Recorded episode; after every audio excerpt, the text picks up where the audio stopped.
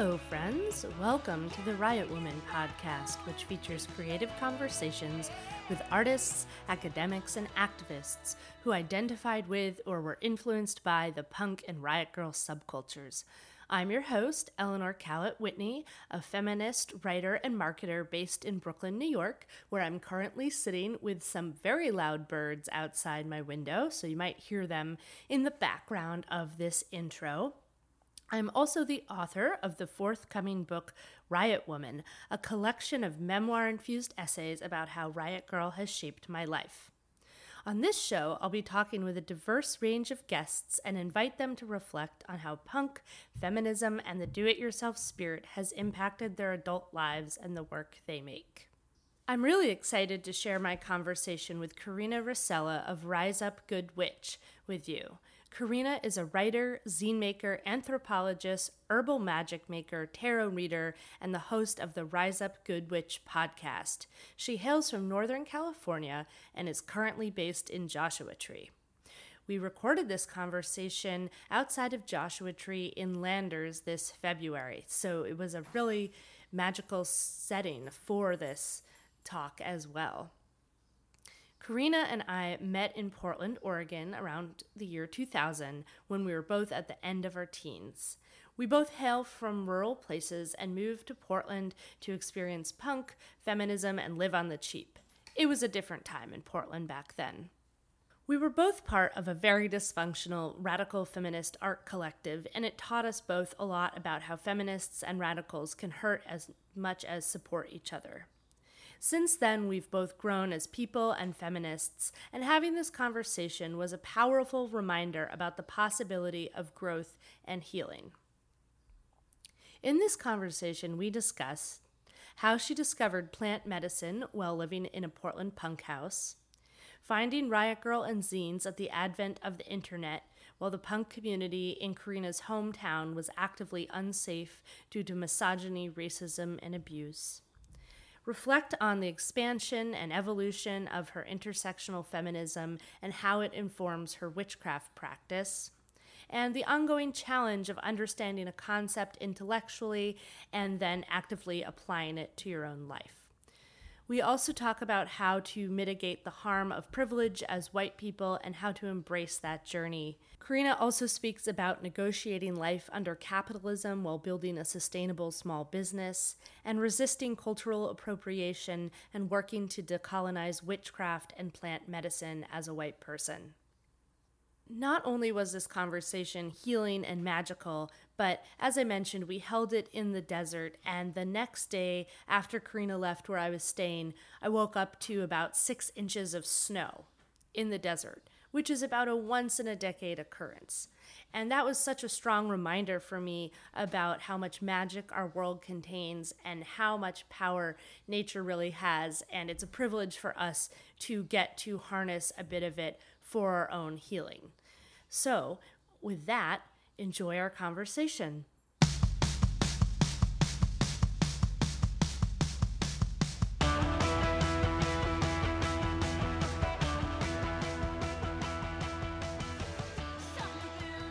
Uh, welcome. Thank you so much, Karina, for coming out to Landers to chat with me. Mm-hmm. So, first, for people who don't know you, could you introduce yourself and just tell us a little bit about who you are and what you do? Yeah, my name's Karina Rosella, and I have a small um, apothecary and tarot business called Rise Up Good Witch, and I've been doing it for just about a year and a half or so. It hasn't really been that long, but it's been really all encompassing of my life. And I have a podcast. It's called Rise Up Good Witch and an e-zine, and I do some writing. And the kind of inspiration behind all of this, because I've been really interested in plant medicine, I've been doing tarot, both of those things for more than 10 years as kind of like a side hobby and they kind of became my my full-time um, life um, you know in the last year or so just kind of serendipitously. And i feel like i i try to tie together like healing and social justice and personal narrative personal accountability and uh, storytelling all together kind of with like using plant allies for healing and doing kind of like psychic channeling work, I guess you could say. So yeah, that's right now I'm living in Joshua Tree, California. I've been down here like uh, 3 or 4 months now and I am from Northern California, Humboldt County. So, how did you first get into plant medicine and tarot and that kind of magic oriented work? Yeah. So, you know, it's one of those things where when I look back at myself as a child, like childhood me, I was always into it. Um, I, and I now, I just actually just found out because I've been doing some ancestor work that the, on my mom's side, my you know that there was some psychics you know witchy stuff like going on so i think it's been part of who i am but i also think that i didn't really kind of like explore that side of myself until what we know in astrology as the Saturn return, which is around 27 and a half, 28. It's when Saturn returns to the time of your birth, the place of your birth, and you kind of like re examine all the structures in your life. So um, I remember when I was uh, in my early 20s and I lived in Portland, the story I always tell people about how I discovered herbal medicine, because uh, I wasn't a believer. Um, I was put on a lot of pharmaceuticals when I was a teenager, and um, you know that's just what you know happened. That's how my family dealt with like what I was going through. But I kind of was always really skeptical of plant medicine, and I was living in this punk house in Portland. I was like, uh, you know, riding my bike everywhere. I was like really, I made zines. I was like kind of mean to everybody, and uh, I one of my roommates who I still talk to, she's like still she still like books tarot. It's funny, she got me into tarot readings and she still is like, I I want a tarot reading from you. But she um introduced me to this plant in our backyard that was like covered with old bike parts and there was like a dead car in the back, you know, like Portland punk house vibes. And uh, there was like this plant that smelled like lemon and she was like, Oh, that's lemon balm, you know, you can use it for anxiety. Um and I was drinking a lot, you know, like every you know, it was like Portland, you know, living in a punk house. Like there was like a show every night. So I was drinking a lot at the time and not, you know, not super like emotionally mature as many of us in our early 20s were not. So like not maybe like really cognizant of my own emotional reactions towards things. Um but I uh, remember that was kind of like that's the moment that stands out because I was like, this is so amazing. This this plant, this bush smells like lemon. It tastes really good. It's like a lemon mint. And I remember, you know, sitting down with my friend and like talking with her about plant medicine and she had this cardboard box in like a closet that was like full of like these old pill bottles and like uh, tincture bottles and books. It was like her witchy stash. And um I just remember us like sitting on our bed and like going through it. And I was like how is this how does this all work? And then going to like a you know like um the co-op or whatever and walking into the herbal medicine section and seeing everything and just being like what you know I didn't even know about this. And I then I started growing my own herbs. And at first I was really into um herbal abortion and like reproductive health because Bush had just been elected. So I was like I'm going to yeah, I was just I had this like idea that I was going to learn how to, you know, control and manipulate fertility uh, because, you know, being from the mindset that a lot of us are in that community, it's like very nihilistic. So it was just like using plants as a method to try to heal, I guess, or like take back our bodies and our minds from like the state. Absolutely. I and I remember that moment well and for those who are not sitting at this kitchen table, I'm like both laughing and cringing because uh, Karina and I met in Portland when we were both in our late teens, early 20s, and I was also quite mean to mm. people, and I feel really bad yeah, about it now. It's, it's just, uh, I mean, I think it's part about also not knowing totally who you are, not feeling mm-hmm. completely comfortable with that, and it's sort of lashing out as a way to protect yourself. Um, Absolutely. So let's back up a little bit. Um, yeah. Before that punk house, uh, how did you discover uh, punk or Riot Grrrl? Where were you? Were you in Humboldt County mm-hmm. growing up? And yeah, how did you come across it? Yeah, it's kind of an interesting story because, you know, I'm from, for people that know like Arcata, California, Eureka, they're going to think like, oh, it's like really, it's like Santa Cruz, it's really liberal when I was growing up there in the 90s, it was it was still, you know, it's very working class, it's very conservative. There's, you know, the college, but if you're growing up there, you're not necessarily like um, being exposed to a lot of these radical ideas. And yeah, I mean, I was from this really conservative place and, um, I just never, you know, I was always just kind of like the weirdo outcast. And I started hanging out with like punk kids, but I wouldn't say that I was hanging out with like healthy people in high school. I have a lot of trauma related to being like in the punk scene in high school because I had a very, you know, like someone in my life was very abusive to me. And um, I actually think that I found Riot Grrrl because I was, you know, the internet just became like a thing. There was no Google then. I don't even, when I think about it, I'm like, how did I find out about Riot Grrrl? Because it would have been, you know, through finding out about zines. And I don't even know how there were like, I guess back then there were like message boards and there were, you know, websites and like you could like find a photograph of like an old Bikini Kill zine or something. So, I kind of like, you know, the way that I existed like in my community was just in, you know, when I look back on it, it's very painful uh, because of the things, you know, that were happening to me as like a young girl um, who was really vulnerable to some, you know, predatory people in the punk scene. And, uh, you know, that's really hard. But I think like by having access to like the internet, I was able to read about, you know, and like go to the record store and find like tapes, I guess, of like Bikini Kill. I guess CDs were like a thing. Like I could get like a Bikini Kill CD. So yeah, I mean, I was able to kind of like get into Riot Grrrl music and punk music that was like outside of my community, which was very not safe. Yeah. Did you start a zine when you were still living there? Or? Yeah. You know, it's really funny. I don't even remember what it was called. it's okay. I mean, it's been so long, but I did have like some personal zines. And then I moved to Portland. Yeah, when I was 18, I moved to Portland because I had a cousin up there and I was ready, you know, to get out of that small town environment. How did things change when you moved to Portland in terms of your feminist community or your relationship to feminism and Riot Grrrl or zines or any of I mean, these it's, things? It's so funny because like we were in a feminist collective when we were 18. Oh, we sure were. And it wasn't a healthy collective, you no, know? No, it was not. No, I mean, like everyone was kind of mean to each other. There was a lot of bullying. But I think like I think Portland opened my eyes because it's criticized and very rightfully so for being, you know, it has a history of like white supremacy and that really still sticks today, like the Pacific mm-hmm. Northwest. And and now Portland is a completely different place than it was then. It was it was like so affordable then and it was like I walked into a place my second day in town and like got a job and you know, it was yeah. so different than it is now.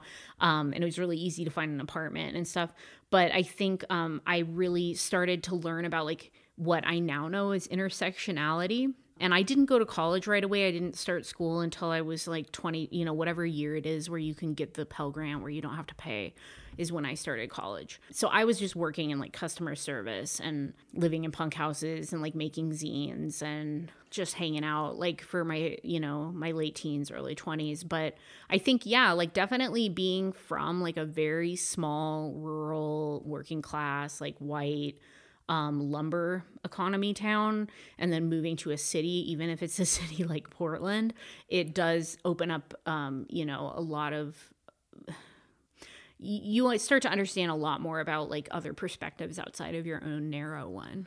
Absolutely. And I really feel like that too. Um, I wasn't from like exactly the lumber part of Maine, mm-hmm. but that could be describing a lot of the state where I come from as well. And I remember when I first moved to Portland, Oregon, because I did grow up in and around Portland, Maine the first Portland, I just want to point it out.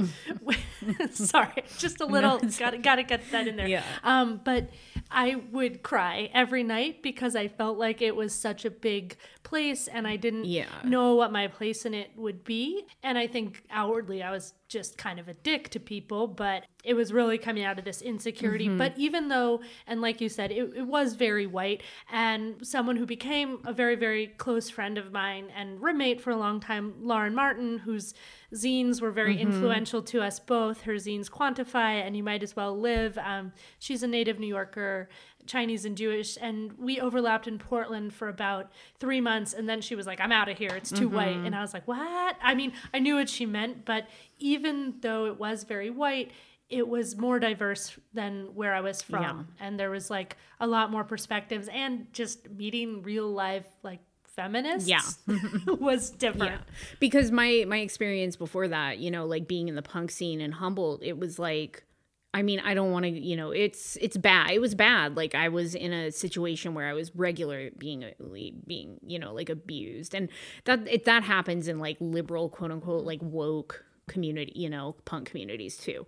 But just like being in a community that was like incredibly misogynist and racist, you know, like not just white supremacist as in white centering, but like white supremacist as in Nazi, you know, like that kind of punk scene. So going to Portland from that and then hanging out with all these like radical feminists that had been to college and had like read bell hooks was a big adjustment for me. So, how did your politics or how you approach politics or your own identity sort of start to shift uh, in this time? I mean, that's a big question because it obviously Yeah. takes a long time. Well, Like when I first moved to Portland, Or as you lived there and read more and met more people and worked and just were in this different Yeah. environment. I mean, it's it's really interesting because this is like, you know, 15 years ago or Yeah. something now. But I think like understanding, you know, there's a lot of language that we have when we're young about like who we want to be and what we want to be like.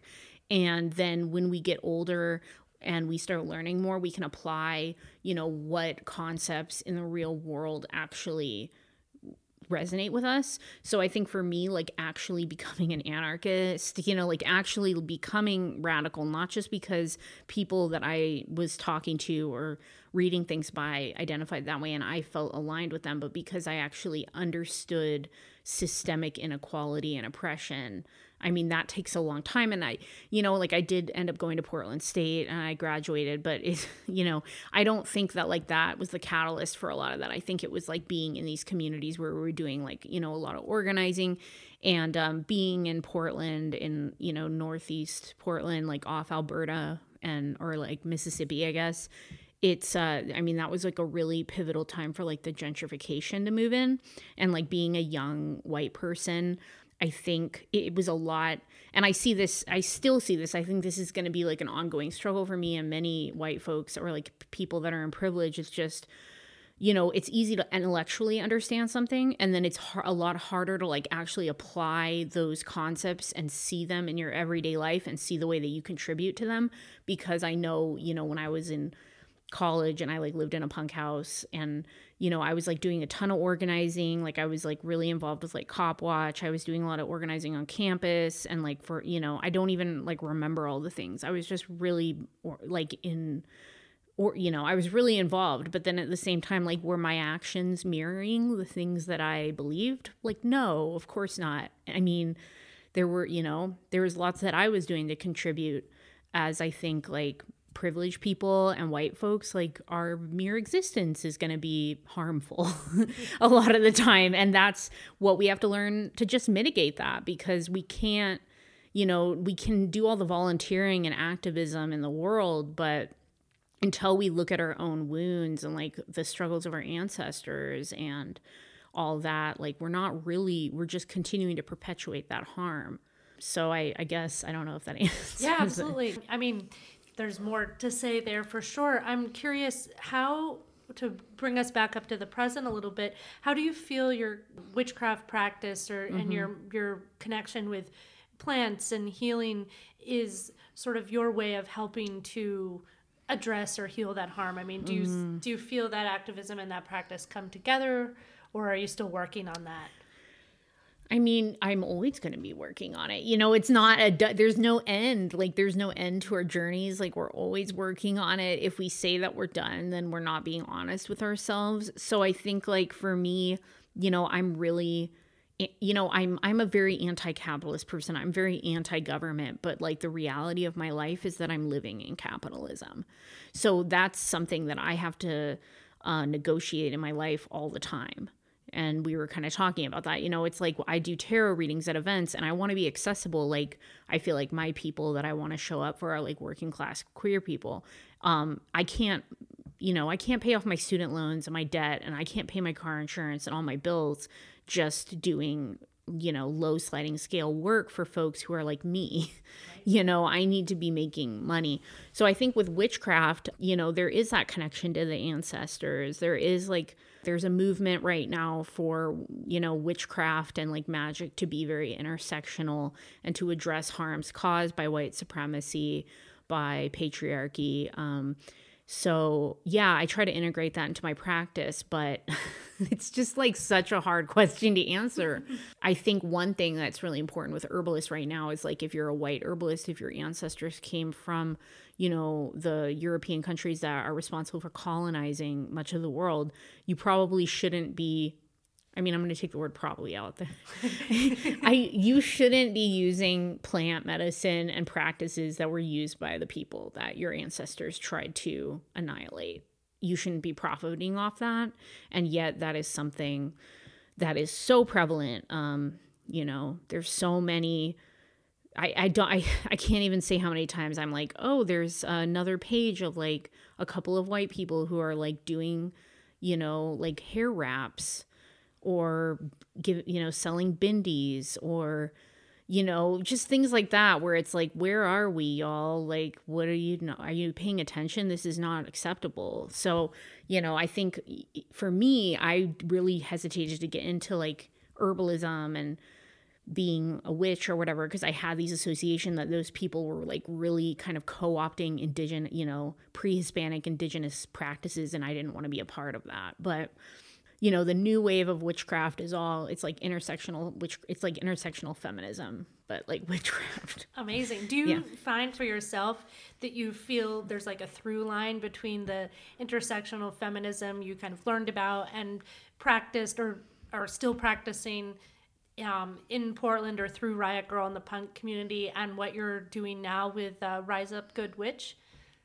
Yeah, I mean, definitely because it's like that's my foundation. You know, like I found Riot Grrrl. and again, like when we talk about like the and I think about this so much like how do you live how do you think and how do you live because when i was a teenager i was very like feminist. And like i was like but i was like hanging out with a bunch of guys that were abusive to me because i wasn't able to like understand like the disparity there between like my what I was happening in my everyday life and what I believed in. And that's like something that we all struggle with I think.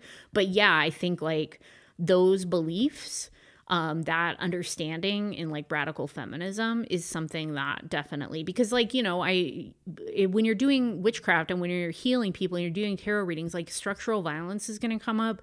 Violence you know we're, we're living in a rape culture. Like most femmes have been assaulted or harassed in some way. Those things are intersect you know those are intersectional issues and those have to be you know taken into consideration in healing work um, police violence affects communities of color um, and you know poor working class unhoused communities etc so it's like that you know when you're doing healing work how can you n- ignore structural violence? And then if you're doing a hair wrap you're participating in structural violence so anyway yeah. Absolutely. How do you feel like you're very i mean i've been really inspired by the decolonist if that's a word practice yeah. you're trying to bring to your work with Rise Up Good Witch. Um, how has that been received by both the feminist community you are part of and then the more like magic community more broadly?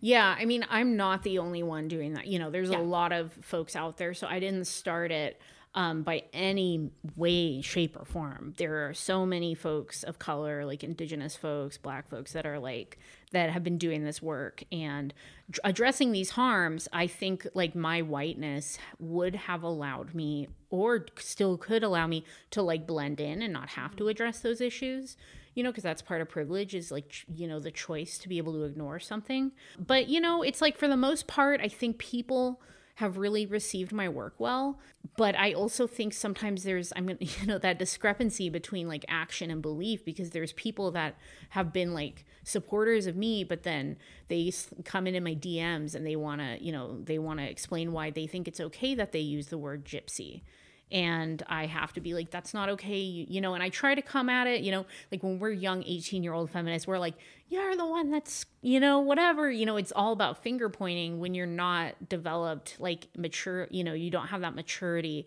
um, which has taken a long time for me because I've been very emotionally reactionary and defensive a lot of my life. And I've had to like really unpack that, and I still am. But I think like I feel that like my a lot of my work as a healer has to be with white, you know, uh, white femmes, white folks who are like maybe resisting the idea that they probably shouldn't be giving ayahuasca ceremonies. You know, they think that it's okay. They think, oh, well, you know, for X, Y, and Z reasons, it's okay. So I think it's been really challenging for me. Like, I get a lot of angry messages from folks and that sucks. Like i'm a very sensitive person. I'm a libra rising and i want everyone to like me. I've always like struggled with wanting, people to like me. So it's like really hard for me to have these conversations with people.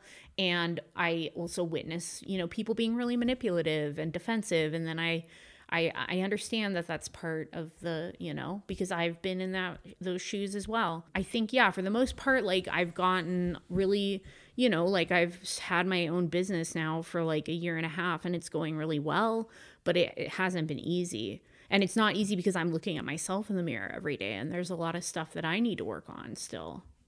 Absolutely. You mentioned that you hate capitalism mm-hmm. and yet we're living in late capitalism and having to survive in late capitalism. So it's really awesome you've been able to kind of build this business around your values and your vision within that. You do have a master's in social work, uh, anthropology, anthropology, excuse me, and you worked as a social worker. Yeah, correct. Uh, let me. okay, uh, maybe I'll edit that out. No, whatever. it's okay. No, it was fine. funny. You worked as a social worker. You have a master's in anthropology. So, how do you kind of think about your pivot, if you will? To use a terribly corporate word, from kind of professional social worker to self employed healer? I mean, it was not planned. It was not planned at all. It's, you know, a lot of folks know, like, if, so if you can imagine, you know, I went into anthropology because I'm interested in, re, you know, studying humans and narrative. I'm really interested in you know storytelling as an act of social justice and healing. And I went into the field of anthropology because I had been doing like direct service work for so long. I wanted to go higher up and I wanted to be able to do a lot of um, academic research, like social science research, and use my writing skills and use that to like try to change things structurally, which is a, you know, now I would be like, it's kind of a lie that the system tells you, you know, go get a PhD and then you can write a paper that other people with PhDs will read. You know, I mean, no, no shade. Like, I, I think it's really, you know, I think it's cool that people do that. But I also think like, academia was really, really hard on me and it broke a lot of stuff open inside of me that kind of was where my like witchcraft part that I had been like repressing for a long time came out and um, I worked really hard. I mean, I still talk to my professors. They were they still use my work as an example in for incoming, and I'm like, I don't ask them. Don't I? You know, I'm just like, you know, I've gone in to talk to new cohorts, and I'm like, I really don't want them to ask me what I'm doing now. So you know, I don't. It it just kind of happened. I I had a. I'm I'm too old, you know, in a way to be part of that millennial generation. The, you know, we're kind of like at the beginning of the mm-hmm. millennials, end of the Gen X. We are. Yeah. So it's like I didn't understand social media. I was late to Instagram and I just kind of like started posting stuff about, you know, my hobby during grad school and having a full time, you know, job working at in public health doing HIV prevention and harm reduction. I I just did all my self-care gardening and I started like making stuff and giving it out to people and then, you know, I've been doing tarot for a long time and I just started doing it, you know, as a way to get back in my community and um, everything at my you know i graduated my um, county job like it just everything fell through there and then um, my Instagram started getting more followers and I started a shop. And then I was like, you know, this is my chance to kind of like work for myself for the first time and like focus on my creativity and like let that guide me. And I just was like, I'm going to try this out. And then on the, and I couldn't even like find a job in my field. So, you know, I don't know. I don't know. It just happened. It was just kind of like serendipitous. Yeah. Well, it seems like a kind of coming together of a lot of parts in your life mm-hmm. and it mm-hmm. also sounds like you're taking this kind of punk or diy approach to yeah. building a business and and supporting yourself you still you were telling me earlier you see this work you're doing as kind of a conduit for storytelling, um, mm-hmm. for being a writer. I know on your Patreon you make a monthly e-zine for mm-hmm. people. So how does that sort of DIY and punk approach come together with being an independent business owner. Yeah. Sliding scale is something we talk about. You know, I have, I'm kind of like far enough into my business where I'm thinking about where my, you know, you, you, time isn't, is, is not a, how do I say this? It's like, we often think about like profits, but we don't always think about time. Like, you know, even if you make $300 doing something one day, if you, you know, if that's going to take so much time that you can't make $300 the next day i don't know how to explain that. No, this is absolutely. bad no, but it's like i'm i'm kind of like yeah i don't have a business background. And i have you know i made zines in high school. I actually like had a little zine distro called youth in revolt. Remember? Yeah. Oh yeah. So i get and i try i remember i tried for a while to do that be like trade only. And i think i don't know if that worked out really. But I guess it functioned in some ways for a while for like an 18 year old trying to do that. But I, you know, I think there's been a part of me that's like, I'm a double Capricorn. So I am very like business driven in a way.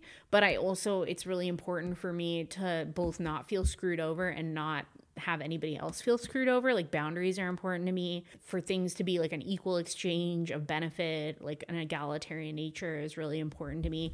And I think capitalism kind of like tries to beat that out of us and make us like competitive and like try to screw each other over because there's such a focus on having a one up on everybody. And that's just you know that's something i've struggled with but it's also something that i'm like working to overcome it reminds me i just read jennifer armbrust's book uh, the principles for the feminine economy, and her thesis, or one of them, is exactly that that we don't need that capitalism is really based on this like scarcity model this mm-hmm. one-upmanship and then in fact mm-hmm. we can be collaborative and in doing so yeah. can help ourselves help our businesses so that's i think really awesome and that you're trying to kind of approach it from that perspective I'm trying, yeah. I've noticed, um, and just from totally casual observation, so I'd love your input, that more former zine people or folks I follow on Instagram really are sort of turning to tarot or moon magic, oracle cards, and I completely include myself in this. Um, mm-hmm. Um, but I'm wondering your perspective on that. Why is that sort of zeitgeisty thing happening, especially to those of us who are in our like mid to late 30s, early mm-hmm. 40s? Yeah, that's such a good question. And I have also noticed that. And I'm not sure, you know, I'm not sure. I wish that I had an answer. I think it's really cool because I think, um, you know, there's a lot of tr- there's a lot of real regressive things about tarot you know, if you look at like the tradition, you know, the traditional decks like gender roles, like power dynamics, power structures, those things are all really traditional. But it's it's also like a tool that's very archetypal that can speak to us about like, you know, it's from like I don't even know 12th century, you know, Italy or something. It's really and yet like so many of the human archetypes are things that are just like universal. And you know how many things are there in the world that we can say that about? Probably a lot. I don't know. But um, i feel like tarot can be that. So i think there is you know an inter there's a lot of room for interpretation in tarot. There's the, you know there's a lot of people doing like queer decks. There's a lot of like uh, folks of color doing making decks like a lot of radical decks coming out. And do you have any favorites or any you'd recommend? Well, you know, I really love this one that's called Delta Enduring. It's like based in New Orleans. That one I love, but it's out of print, and that one's very radical. Yeah, you know, I don't know if I have any. My I just interviewed for my podcast my friend Marisa, um, and she has one called Circo Tarot, and I think that one's really cool. So I would recommend um, maybe folks. She's about to come out with a new one, and she's an Indigenous woman and talks you know, has a lot to say about like cultural appropriation and healing practices. So I I think her decks are really important. Yeah, I think I'm also feel like for me or both of us kind of came of age in the 90s, but I feel like tarot was kind of available as like an alternative youth thing mm-hmm. then and I had decks and I don't know how I first encountered tarot. Maybe it was even at my local bookstore or something and I was like, "Whoa, what's this?" and kind of liked and I know there the sort of pop occult had its moment in the late or the early 90s which is now being revived through shows like Sabrina and stuff. Mm-hmm. I don't watch TV so I can't say much more than that. But I don't know, so for me it's interesting to kind of return to it when it was something I did kind of for fun but also really was invested in it as a early teenager kind of before I discovered Riot Grrrl and feminism. So hmm. I'm just curious if like people are also kind of rev- reviving that part of their past. But I think too, I don't know. For me, I've gotten older and more. I've always been really introspective, but it's just a tool to tap into my Yeah. own intuition and to remember what I know and remind me what I need to learn. Mm-hmm. That's my thought. but- Yeah, I mean, it's really hard. I don't know why. Because I don't, you know, I would actually say that maybe you're a, we're aware of that because those are the people that we know of. But there's a lot of like people that are not DIY zine making queer people who are into tarot. You know, there's a lot of people into tarot now. Yeah, and there's there are so many decks, and they're very widely available, and it's mm-hmm. you know easy to find on the internet and all these things as well, and plenty of memes. Yeah, and I think my frame is always DIY. I can't like yank myself out of Yeah, it. So. Mary Evans actually is another. Do you know her work? I yeah. love her work. I know, and she. Have you met her? no, I've not met Oh, her. she's the nicest. She well, her archery just ended, Yeah. but yeah, she has a bunch of decks that are really cool as well. Yeah, I actually have two of the Spirit Speak decks with me right now. Oh, cool. Yeah, and I I just got Vessel, which I think like completes my collection. Yeah. Do you I- have her new one? Yeah. Yeah. the apparition. Apparition. Yeah, I've been using that one at events. It's amazing, It- and her pets are in it. She oh. actually, the dog and the cat are her pets. Oh my god, I have to go when I go home to New York. I'm gonna look through the deck and find it. Yeah. You know, and I think that's really neat too because for me, owning a deck like Mary Evans's is also like owning art that's practical and that it's like really about supporting artists as well. And I think it's like feeling a connection to that artist when I use it, um, which I think is a really generous act. And it's I just love that. I think Yeah. as well. I want to talk more about the '90s, Okay. and uh, but more about the revival of the '90s. Um, Do you still identify with or as a riot grrrl? Did you ever really identify as a riot grrrl? I guess I didn't ask you that. You know, where where do you kind of see it in your in your own history or identity now? You know, I don't and I didn't, but I I don't really ident I'm not a person that's really into it not to sound like a cheesy dude, you know, being like I'm not into labels, but I really am not. I'm like not into labels. So I don't really see myself as a riot grrrl and I even like when I was into it, I feel like I was a little too young um at the time and also, you know, misogyny like women and femmes can be really toxic to one another. So i felt you know we were all really young then and it was sort of like a lot of the ideals of like no like don't kill girl love or whatever. But then we're all like competitive because we still feel like there's not enough space for us at the table. So you know i never i really liked the idea of it and the philosophy but i never felt like it was something that i could build community around Yeah, do you still feel like that in some ways? Yeah, I do actually. I feel like um, you know, it's we're living in it's a hard world for women and femmes to um unlearn all the internalized misogyny. I think it's you know, even though we are affected by it, it's a hard, you know, we all we're all capable of perpetuating it if we don't do that work. And it's a lot of work. It is a lot of work. Yeah. And it's a lot of self work. Mm-hmm. And I mean, some of it for me just came with living and time. And I don't know how to speed up that process. Like, if someone, Mm-hmm. Yeah. because I wanted to ask, like, how can we do that work? How can we engage in that work beyond being like really self aware, which is a good first step. But Mm-hmm. I realized, like, for me, it's just talking to people who are generous with me not knowing and, and taking time and really Yeah. feeling that. But I don't know what your experience has been in doing that work. Yeah. In what like oh, and just trying to like heal from that kind of competitive Yeah. one upsmanship and create a more Yeah. or live in a more generous form of feminism. I mean, I guess in a way, this one-upmanship would be really called white feminism. Yes, now. absolutely. It Neoliberal white fem- Yeah. I mean, white, you know, white feminism is very, you know, and that's why white feminism failed, I think, is because when we look at like white women voted for Trump, because white women a lot of times would rather cling to their white privilege than address more intersectional issues of misogyny and discrimination and racism, which is a huge, gigantic topic. But yeah, I would say I don't because it's like you know i'm a hypersensitive person. I'm very intuitive obviously and i feel that you know? I i try to be really encouraging and honoring of femmes and you know people who i want to support and i don't know how that's received you know? Like maybe it's not we all have different upbringings. We all have different ways of receiving information. So, one way that someone can interact with someone can come across in a totally different way.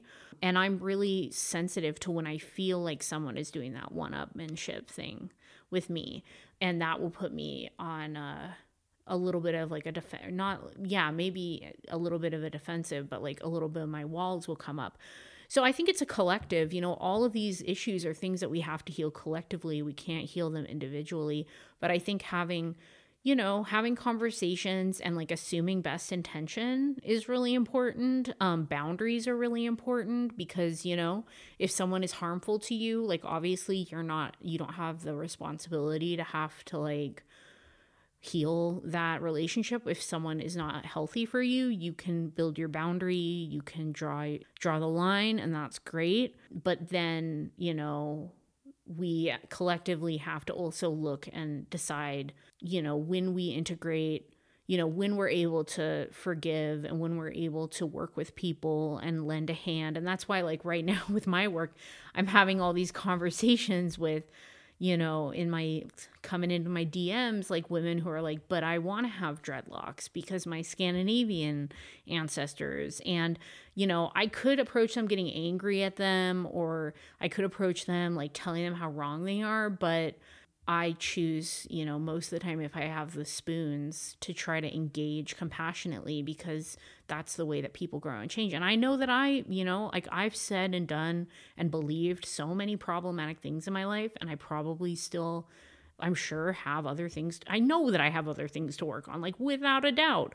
So it's like, I would appreciate if people would, you know, talk to me with giving me the best intention, witnessing and recognizing my ability to grow instead of someone coming to me and being like, well, you're dumb and stupid and perpetuating like evil things, you know, and we have to be compassionate to one another, but that isn't to say that we can't draw boundaries. Absolutely, and call out injustice or call and call in Mm-hmm. Yeah. folks to be accountable Yeah. too. It just how do you take care of yourself in doing that work? Because I know that that kind of one-on-one conversations they're so vital, Mm-hmm. um, and I think it's so generous of you to have them in a compassionate way with people, but it can also be really draining. How do you take care of yourself? I think boundaries, you know, that's just something that I've learned recently in my life. I like learned about boundaries and there's like a very witchy quality to boundaries. You know, there's all kinds of plant allies and I make a lot of plant medicines that are specifically for honoring boundaries. There's like lots of like, you know, spells you can do that come from, you know, and I I try to work with plants and with magic that come from my ancestors, which, you know, on my dad's side, everyone um, came from Italy. So I try to work with like a lot of like European plant magic and uh you know those those allies can help us with boundaries because you know having conversations with people that are difficult, you know, as a white woman, like that's really it's really draining for me to have a conversation with a white woman who's very defensive and manipulative, but like I know that that doesn't hold a candle to how violent it is for like women of color and people of color to have to have those conversations. So it's like if I can have one, you know, that's really you know what i should be doing. There's no i shouldn't be applauded for it. I shouldn't be like rewarded for it. It's just my duty you know? So i should be. But i think like i don't have a huge capacity to have those types of conversations especially when people get manipulative and defensive. It's very hurtful to me. And you know but then at the same time i think maybe there's some learning happening on their side because Absolutely. i've gotten defensive before and I learned in the end and I harmed people on the way, you know? Like so it's like it's we're all in collective, like we're all mirroring each other and one experience that one person has is not in a vacuum like we all share these experiences depending on what are we our, our identities are and our experience. well thank you so much for yeah. sharing all that with me and i think that is I, as a fellow white woman, I, I feel that as well. That's my duty. And it's so interesting because I've been trying to do a lot of uh, immigrant solidarity work since mm-hmm. the election and just local activism. And people will say to me, like, often other white people or mm-hmm. middle class and up privileged people like thank you so much for your work i'm like i'm not doing this for you right i know and i'm doing this because it is like really the minimum yeah. that I ca- that I should be doing, that we all should be doing. And I can't tell you the form that takes for you, but like we need to yeah contribute to the collective in some ways and it just makes me so mad like it makes me i get that all the time yeah um, i'm looking a lot at because i've talked a lot about like white supremacy and white privilege and cultural appropriation like in you know my online work and that spawns like really extreme reactions, but sometimes it'll just turn into like 50 white women with like the clapping emoji. And I'm like, this is not like you go and write about it in your forum. You go talk about it to your family. Like, don't clapping emoji at me, you know, just like do something. Cause this is not, I have a business to run and I'm doing this and I'm doing it because I should and you should too. Or the strong arm oh emoji is the yeah. other one. I'm definitely guilty of using I know, that. I mean, yeah, like it's looking right in the mirror. Yeah. Like we, you know, I'm guilty sometimes too of like that, but that's performative and yeah. we really got to do a little bit more than that because um, people are suffering. Absolutely. Well, to wrap up, I have two more questions. One is just where can people find you to support you and to find more of your work? Yeah, so my website is www.riseupgoodwitch.com and I make medicine. I was making it all from my garden, but now I live in the desert and I don't have a garden. So I'm just working, you know, with what I've got. But I have an apothecary, I book tarot readings, and I have a Patreon where I do a monthly e-zine. And I have a podcast called Rise Up Good Witch. And you can follow me on Instagram where I post a lot of stuff. It's at Rise Up Good Witch. Awesome. And I'll put all the links to that in the in the show notes. And then my last question is just what advice would you give young, rural, aspiring feminist or feminist witch uh, who might feel like isolated in their community or their current situation? You know, it's hard because I don't know the circumstances of each individual person and like what access to resources they have, you know? So it's like, it'd be easy for me to be like, just, you know, it could be like move away and like buy a bunch of books and like do all this, but like resources are, you know, it's important to consider that. But I think like listening and learning is, you know, especially if you're young, if you have a lot to learn about, you you know, you might be fed with like you might have a lot of passion and, you know, desire to take a stand and like step up and I think that's really important. We have to use our experiences to push uh, for a more just and equal world, but I would say like utilize your resources and try to like, you know, hold the mirror up to yourself and try to foster community where you're at and listen just like listen to people's stories and try to be better and learn. That's good advice for us all. Yeah. Spoken like a true anthropologist yeah. and storyteller. Right. Well thank you so much. It's great to see you and um, I hope we can collectively heal the dysfunction that was our early 20s mm-hmm. Dysfunctional feminist collective. Oh, totally. Yeah. we are already. We're working on yeah. it. Thank you, Eleanor. Thank you, Karina.